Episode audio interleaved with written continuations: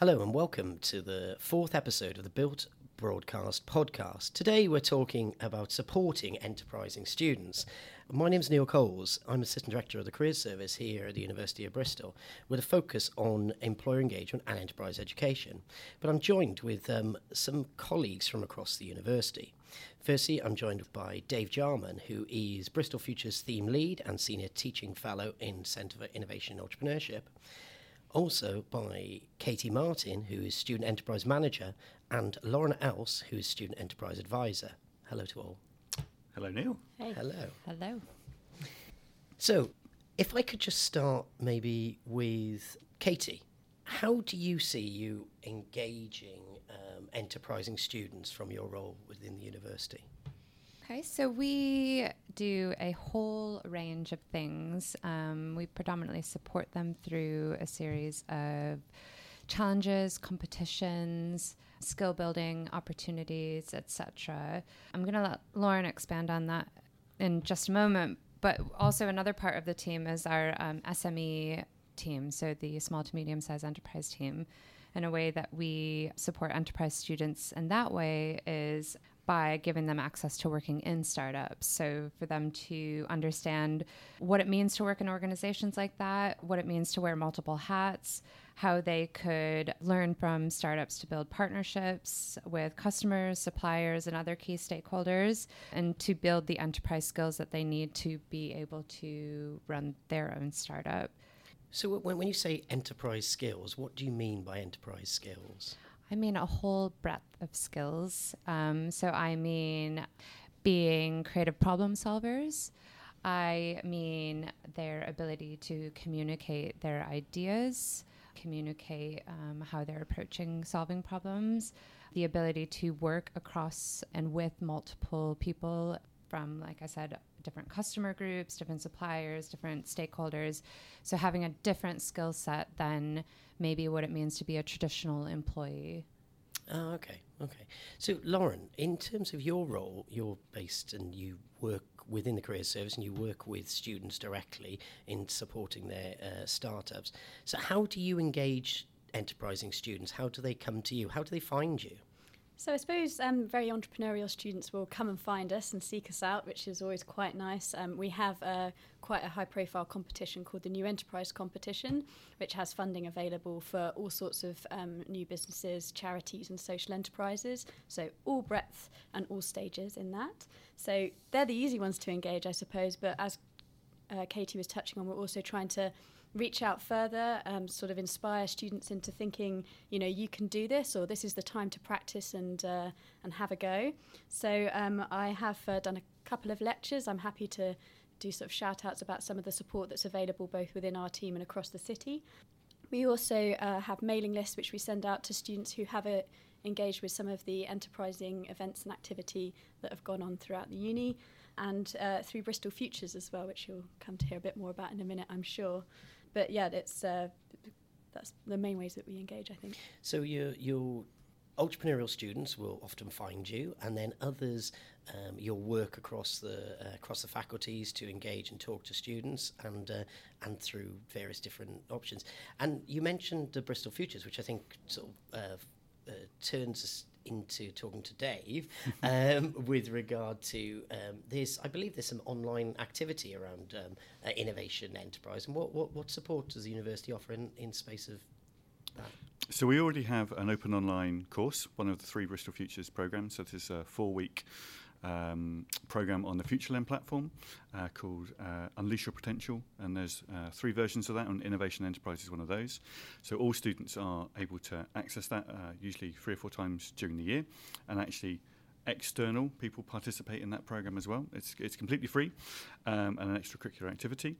Um, that's, in a sense, just the start, though, because much like the other activities that colleagues have, have been discussing, there are lots of routes into enterprise. Some students know that they're entrepreneurial and self identify as entrepreneurs, and, and in some ways it's kind of getting hold of those and trying to help them out with sort of structured advice. Lots of students that were really enterprising without ever calling themselves that. And a lot of students actually resist being called entrepreneurs or, or being, being called enterprising. And you kind of have to find them where they are. And that's often either recognizing them in the curriculum or recognizing them in extracurricular space. And then the open online courses are one way in which we've been encouraging students to sort of come in and discover more about what innovation and enterprise mean.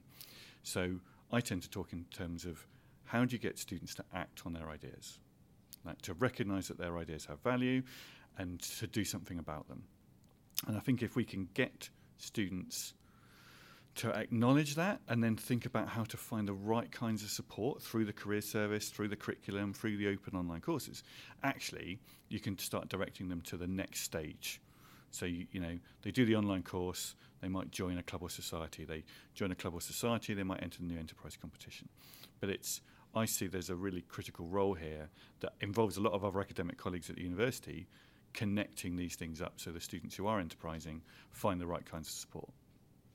So, those who are involved in projects and activities along those lines, you would call them entrepreneurs? You could do. And, and I think that's one of the kind of the, the tensions here that they might not call themselves that. Actually, entrepreneurs, there are some entrepreneurs who would say, unless you've started 10 companies and raised a million pounds, you're not an entrepreneur. Mm. And there are those people who would say, the moment you try and do something, you're an entrepreneur. The, the word is like Marmite. So th- this goes back to the uh, Katie point around skills and uh, sort of the attributes relating to uh, being enterprising, uh, which is, it seems, as a forerunner to entrepreneurship. And but but Katie, you mentioned that they could use those enterprising skills in terms of other types of activity instead of being an entrepreneur. Yeah, I think it's kind of less about, you know, sometimes it is important how they identify, you know, for themselves, but actually it's largely to do with the skills that then take them down whichever route they're mm-hmm. pursuing. So entrepreneurship or um, increasingly employers are looking for entrepreneurial minded students. So through the facilitation of the things that we put on and the programs that we run and the challenges is to almost capture those accidental entrepreneurs, if you will. It's about facilitating those opportunities so that whatever path they choose, if they want to start up their own business, charity, whatever, that that's fine. They are more equipped to do so, but also they're better equipped and um, hopefully more successful employees for any sorts of organizations because they've taken the time to build those skills. Because we sometimes talk about enterprise education about, for, and through. So, are we educating people about enterprise? Are we educating people for enterprise or for entrepreneurship? Or is it through? So that actually some of these activities are great skill builders for employability. And sometimes it's about persuading students who don't self identify that these things still have value. And it's giving them more choices, giving them more options, giving them more capability. Mm. Certainly found that um, kind of enterprising activities we've done, such as sort of mini hackathon style problem solving days where they actually get given a problem which they solve together. Mm. Most of those people would never have thought of themselves as particularly enterprising or really known what that skill set was until they have the ability to act- actually practice it. Um, and really found some decent feedback on that. So it's about practicing uh, an activity or some theme or developing some sort of project um, that then draws out these skills and they end up learning about and actually then are able to associate the language around it's okay to be enterprising entrepreneur and and connect in that way absolutely and, and i think one of the things that, that between the four of us around this table that we represent is there is an extracurricular provision for this. So students who have got an idea or are trying to develop something or trying to work out what it is they want to do or try and get diverse work experience or just make change happen. They, there are extracurricular opportunities for that, but there are also curricular opportunities for that. So one of the wider ambitions within the kind of Bristol Futures activity. So so four days a week, I am a senior teaching fellow at the Centre for Innovation, um, but one day a week, I moonlight trying to smuggle innovation and enterprise into every other curriculum in the university. And it's trying to find subtle and non-subtle ways for students in any discipline to think about, well, what might innovation, enterprise, entrepreneurship mean to them? So that actually, you know, we can find the vets or the medics or the dentists who want to run a really good practice or invent something in the course of their clinical work, or you know how do engineers take the thing that worked on the, the, the desktop and actually kind of take that out into the real world. But equally, for those students motivated by social change or environmental action, by th- um, and maybe that is already through their curriculum, how do we get them to actually act on it? How do we get them to maybe find their way into an innovative career as a con- uh, you know as a consultant or working in an SME or a startup that they might not otherwise discover a kind of typical careers fair? But equally, how do they start their own things up as well? So these themes can kind of be embedded in a variety of places, and it is both. There is an extracurricular offer for any student anywhere already, and we're increasingly trying to build curricular provision as well. That sounds like more than just one day a week uh, in terms of uh, trying to engage and, and develop across the curriculum. It seems like a huge area to, to look at. But I think the, the focus then is how do we enable others to develop their students to be enterprising and to pull out the enterprising entrepreneurial students. So we are going to do more podcasts on that theme, and that's something that we will we will be picking up. But equally, actually, one of the things that we need more colleagues to know about is actually what support is there already. Hmm. Like, if if academic colleagues are listening to this and thinking, okay, that would be great to include in my curriculum, but that is a really big ask. We'll save that for another podcast. Hmm. You know, actually today, how do we help those colleagues direct their students to the most appropriate activities that already exist and maybe even give a sense of what we hope to do in the future? Yeah, I think um, following on with that about the extracurricular piece, which I know the Center for Innovation and Entrepreneurship is slightly unique in this, but mm. um, bringing to people, students together from multiple disciplines and the advantage that that can have because what organization do you work in or you know if you were to start your own business you certainly wouldn't just recruit all the same like-minded people mm. you need to you know have that opportunity to develop um, those networks and find the right people that have the right skills that can help you achieve whatever it is that you're setting out to achieve um, so i think that's that's really important Absolutely. and but also i think within the curriculum i think the extracurricular um, offer through the Basecamp team is particularly important as well because, um, you know, I don't know what when it will come up through other podcasts, but we do have a lot of models of things that are already proven to work really well. So how can we work with you within the curriculum to scale that, to make that um, these opportunities, you know, a little bit more apparent to the students that you work with? Um, it you know, it doesn't have to be necessarily purely theoretical. The practical bit, I think, is, you know, just as or if not more important than the theoretical um, concepts behind entrepreneurship or what it means to be enterprising. Okay, so I get that the, the we're developing skills and attributes leading towards entrepreneurship, leading towards uh, employment, and and a lot of this can be entwined in what people are learning through the curriculum, but also in extracurricular and all that space there. But let, us get to the sort of the end of the entrepreneurship. What type of businesses are we seeing that we're working with um, in terms of students coming out to the university. And I'm turning to Lauren now because I, I think you work directly with students on uh, on the entrepreneurship space. And w- what type of ideas have we got coming out? Well, it's fantastic because there's just such a breadth. So um, just to just before I say actually, uh, if you have any students who you think are interested in any of these areas, please just send them to speak to me and I can you know, sort of signpost effectively to some of the stuff that's available. But when I'm speaking to students, uh, I can be speaking to someone who's perhaps uh, opening up um, an ice cream van or a fine jewellery brand in the morning, and then in the afternoon, talking to somebody who um, would like to take some technology from the university and spin it out into a business, you know, sort of really taking that research excellence and, and, and running with it. Um, so really, really diverse range from technical through social enterprise, uh, for-profit, even uh, full-on charities. Um, sometimes have been completely set up uh, by by students in sort of even second year and things like that. So really, really impressive um, range of range of businesses, and the development is is quite um, impressive as well sometimes. We've, had, um, we've had examples of students employing other students mm-hmm. in their startups whilst they're both still students and, um, and, and undergrads at that. Yeah, completely. Mm. So, particularly through one of our schemes called the Internship, that's entrepreneurial internship scheme. So we had uh, last year we had 11 students, well 11 student businesses doing that, and actually as during during that um, session they get a mentor a mentor to sort of, sort of guide them through how to develop their idea. They get a thousand pounds to either spend on living expenses or their business, um, and they also get to sort of check in with us so that we can sort of keep an eye on them and uh, and and you know help them progress a bit more hopefully. And we did have two businesses who've then gone on to actually employ graduates as well. Wow. I think so. Um, yeah, um, they're pretty pretty ex- astonishing. Some of them, but even if they're really at early stages, we have something for everyone in terms of the support that's available. Um, and I'm particularly keen to sort of support those who aren't actually perhaps don't actually perhaps have the confidence um, as well. So uh, yeah, that's Yeah, make- wha- uh, I was going to say what's interesting is obviously like if we are promoting that we have a competition where they could earn funding, that tends to be what attracts them to us, you know, a lot of times.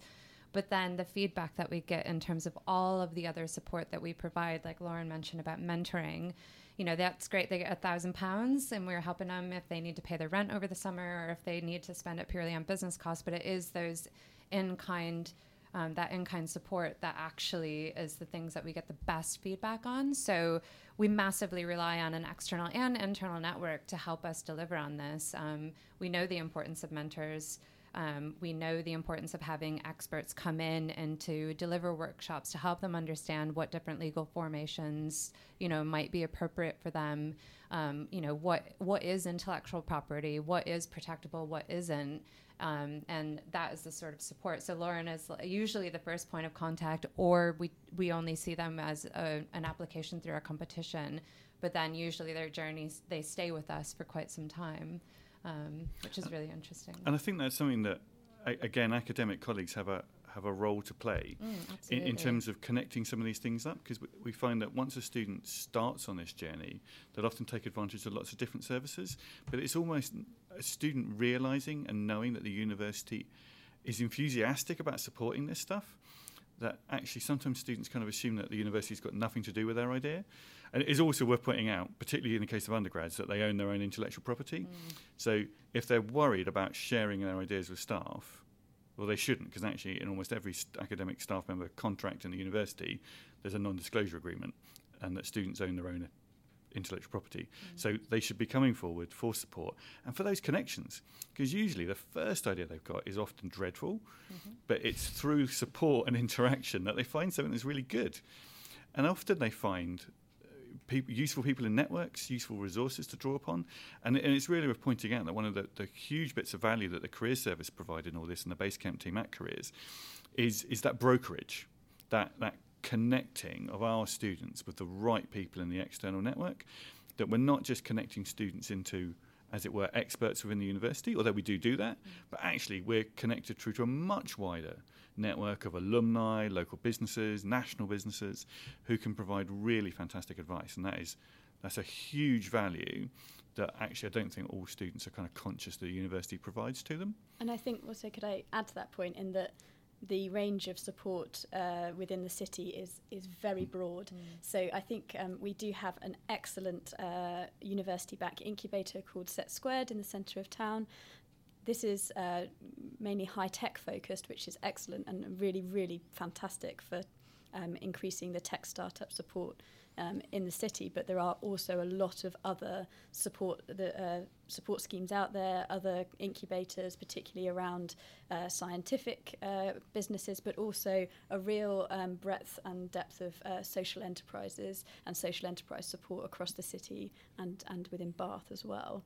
So um, yeah, that's that's one thing. And I also another thing you were to pick up on from what Dave was saying was um, as educators, you probably find that your uh, your students can actually be quite siloed within the um, in, within the confines of perhaps where they which halls they live in or um, uh, which subject they're doing, and so if it doesn't speak to them, then they're perhaps unlikely to engage with it. So we do see, you know, certain subjects are more likely to come and see us than others, but I'm more than happy to share some s- example of sort of alumni that we've um, we've supported and have come up with in really interesting ideas. For example, we've got theatre and film production companies, we've got creative businesses, um, and as, lo- as well as um, really sort of technical, uh, high tech businesses as well. So you've got you, you said theatre. Yeah. You've said uh, it, it, you've mentioned intellectual property, you've said theatre, you talked about uh, Set Squared uh, across the All of these different groups, do they all associate with the word entrepreneur? Um, are they all do they where, where, they're developing skills i'm understanding that where they're developing skills but do they all associate with entrepreneurs? Would you go and talk to uh, someone who's going to start uh, who's, who's doing some creative writing and they want to get their book published? Would you say you're would you talk to them as be, being an entrepreneur as Dave is saying, I might not use those words because people don't associate with them. I set up a business, but I wouldn't call myself an entrepreneur, for example, because it's. I think it perhaps sounds slightly conceited, although it's not. It's absolutely not. I, I disagree with that. But um, yeah, I would. I, I think it's just basically showing that there's a lot of stuff open to them, and, and that they are really quite exceptional, and that they're you know really really have a big skill set. It goes back to that piece about entrepreneurial mindset actually, every student can benefit from having an entrepreneurial mindset. And you might not use entrepreneurship, you, you might not use the kind of cap- capitalism red in tooth and claw kind of words around some student groups. But the idea of talking to, a, say, a creative writing student or a theatre student or a film student about finding the audience for their idea, creating value for that audience, making that project sustainable or giving it a legacy, actually, there are a whole set of words in there that hopefully should resonate. And then it's a case of kind of staging them across. I, I, I know that the entrepreneurship word is toxic in certain quarters of the university, but actually, there isn't a better word for some of the things that we do. I think actually we've all got a role in detoxifying some of that language. So, how do we get, how do we reach out to those students in all those different disciplines through their academic staff, through their course, but also in that extracurricular space. And in some cases, entice them across, and in some cases, trap them. Mm. In that sometimes, actually, as an entrepreneurship educator, I'm at my most effective when I effectively have a kind of a hostage audience who don't think they want to be entrepreneurs. But once we start talking about making their ideas happen, or they want to change the world and they don't actually have the tools to change the world, well, that, that's kind of what entrepreneurship is all about. And usually we can win them over. But you know, actually, academic colleagues again have a have a role to play in helping us bridge that linguistic gap.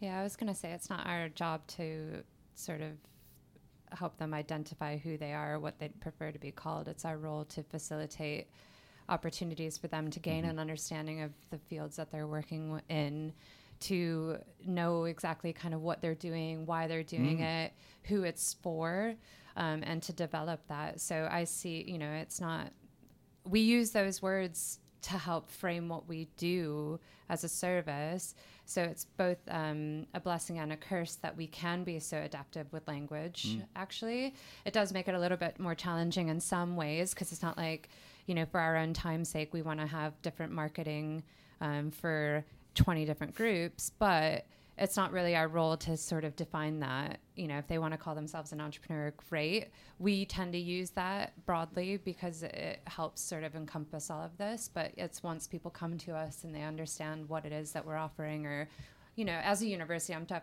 definitely speaking more from like Basecamp perspective, but as a university, it's helping them um, you know, either fail early, and I use that word broadly as well, um, or, you know, just to be able to pursue their idea and then what they choose to do with that, no matter if they choose to continue it or they don't.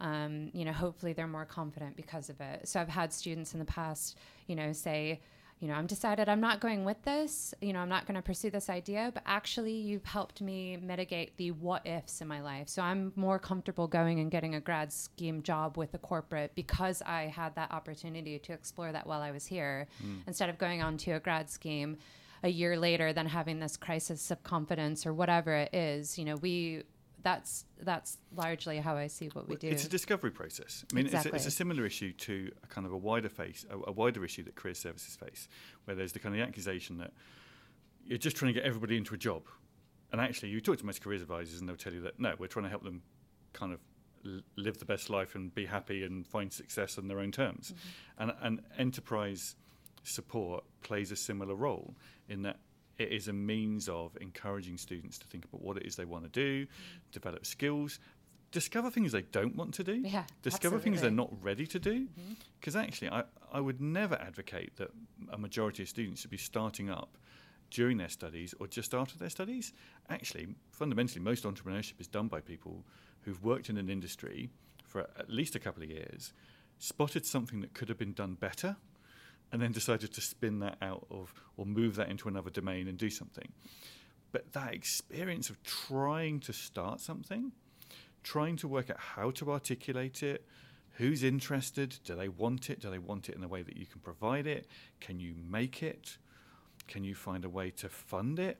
Those are really good learning processes. I mean, that microcosm of startup is a fantastic way to learn so many skills. So, you know, not only is there a range of services that are directly about helping students who say, I want to start something, but actually creating learning experiences that are really valuable for a huge number of students.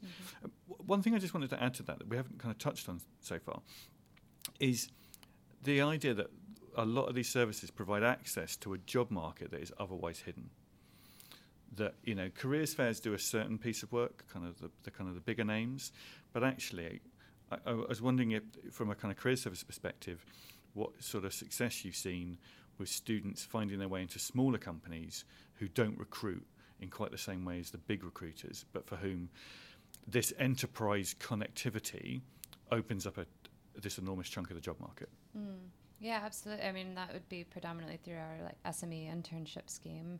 Um, I'd have to look this year; it changes year on year, but roughly um, 25% of our internships are with startups in particular. And actually, we're doing a bit of work around that to work with Set Squared to have um, reserved like um, internship experiences with tech businesses, working with Unit DX to work in science startups, and to start to focus that a little bit more because I, I do definitely see that as a huge part of what we do as well. So, yeah, the like you were saying, the bigger careers fairs they have their place, but they're not for everyone, and they shouldn't be. So, definitely, what we do is is again relying on that external network, our connections, and our um, really focused um, business development, if you will, in trying to help students understand the alternative careers that exist. Um, Yeah, I would add to that that um, that extensive network of um, small business uh, um, founders and and startup founders. Uh, they're really good at sort of giving back because of the benefit that the internship scheme provides, and also um, they really see the benefit of Bristol students because kind of sometimes forget how, how good they are um, and, and what a, a level of talent the university is producing to the local economy. So, um, but one thing that always strikes me is that sort of it's, it's good to have a sort of level, a, a, quite a diverse range of role models for people who are interested in this. Um, one thing, one event that we, I've really enjoyed putting on um, in the Basecamp team are sort of these startup stories events.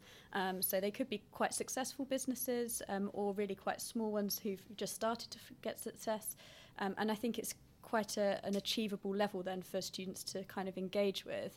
Um, so, for example, we'll have uh, sort of uh, people from different sectors. So it may be um, uh, people who are working in the creative industries or, or in um, more scientific or more technical backgrounds. Um, and one thing that always strikes me is that while their journey might have been quite different, and some of them might have had a real vision, um, and others might not have, they are always, always motivated by either sort of making a difference or seeing their their their discovery in the big wide world or um, solving a problem that they really experience. So that could be within a social enterprise setting or a charity setting, uh, or even a business setting. You know, I really had a problem that I couldn't track how many steps I was taking, so I made this watch. You know, so that kind of thing. So. Um, and that's actually the, the same motivation that most of the students I speak to and, and graduates I speak to have. Mm. So I think I think that's one thing that um, really really impacts our side of the team very well is that very very close connection with small businesses. Yeah, absolutely. And actually, what you were saying about the breadth of businesses that we support. Yeah, like you're very talented, but you can't possibly know everything there is to know about tech or food and drink businesses or retail or anything like that. So actually those connections with smaller businesses, whether it be students gaining work experience within them or that they come up and they can support and we can target mentoring or we can, whatever it is, that, um, yeah, it's massively important that we have that network. Yeah, the amount that people are willing to give back and really support our students is testament to how um, how brilliant they are in some ways, and also um, what a kind of good community we have here in Bristol of people who are trying to sort of help each other out and uh, and, and make startups thrive. Mm. So you, you, you say about the local community and the startup support, and you mentioned earlier Set Square, and you mentioned other sort of incubators and, and that. What what type of? To tell me more about Set Square. Tell me more about some of those incubators. Tell me more about the ecosystem around Bristol and that wider startup support. If I can turn to Lauren. Yeah, okay. So um, SETsquared, you may have all heard of because it's a university backed incubator. Um, it has high tech businesses and they're all based down at Engine Shed, which, as you might imagine, is next to Temple Meads.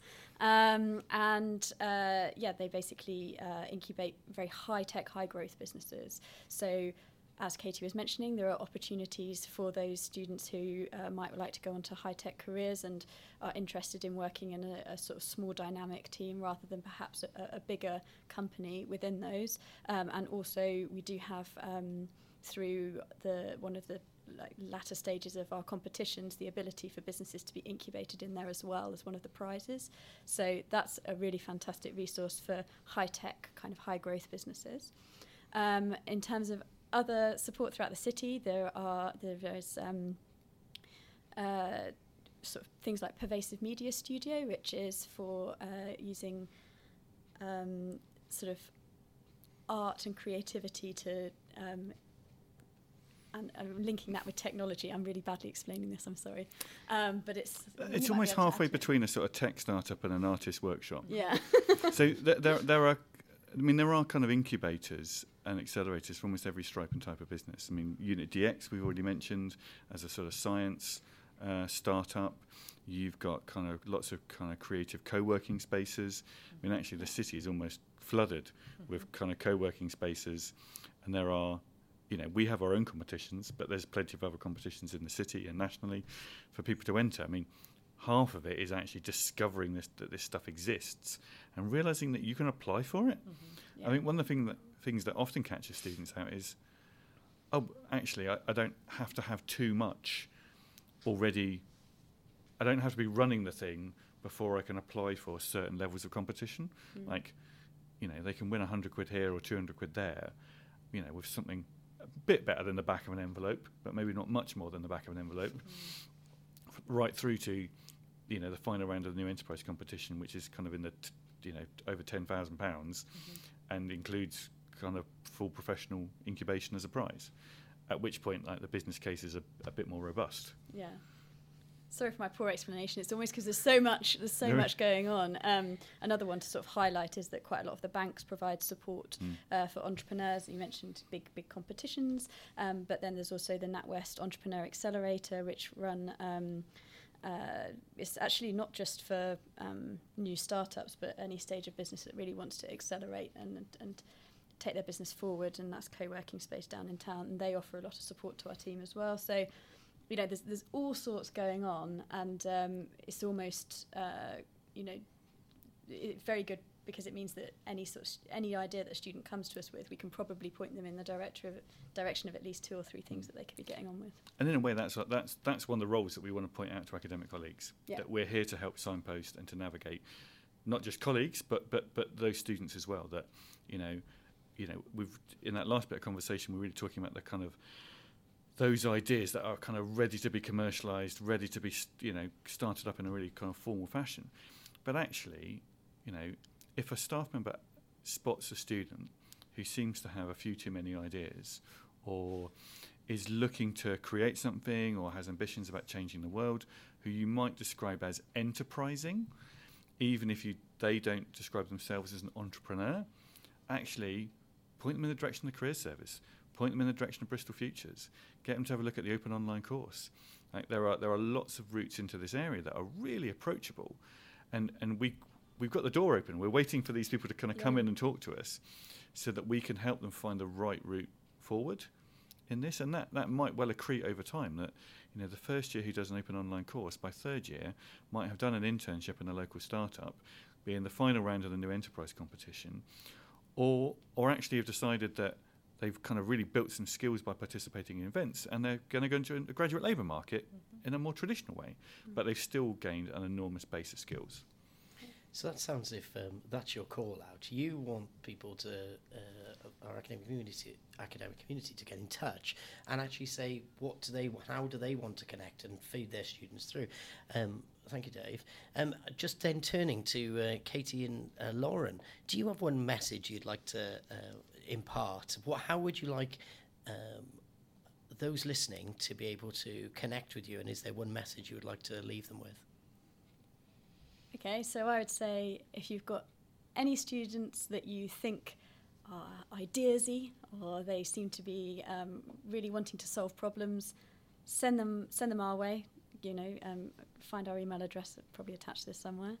Um, also, you know, because we have uh, the connection with um, you know all of the resources that we've just told you about and also a lot of a lot of your students and a lot of your graduates. If you want some great examples of people that you maybe haven't heard about who've gone off and, and done something quite entrepreneurial or quite enterprising then let me know. I'm more than happy to come and give a quick lecture shout out. I'm even happy to sort of explain some of uh, um, the concepts of um, how to sort of explore your idea in a bit more detail in a bit of a longer session if appropriate.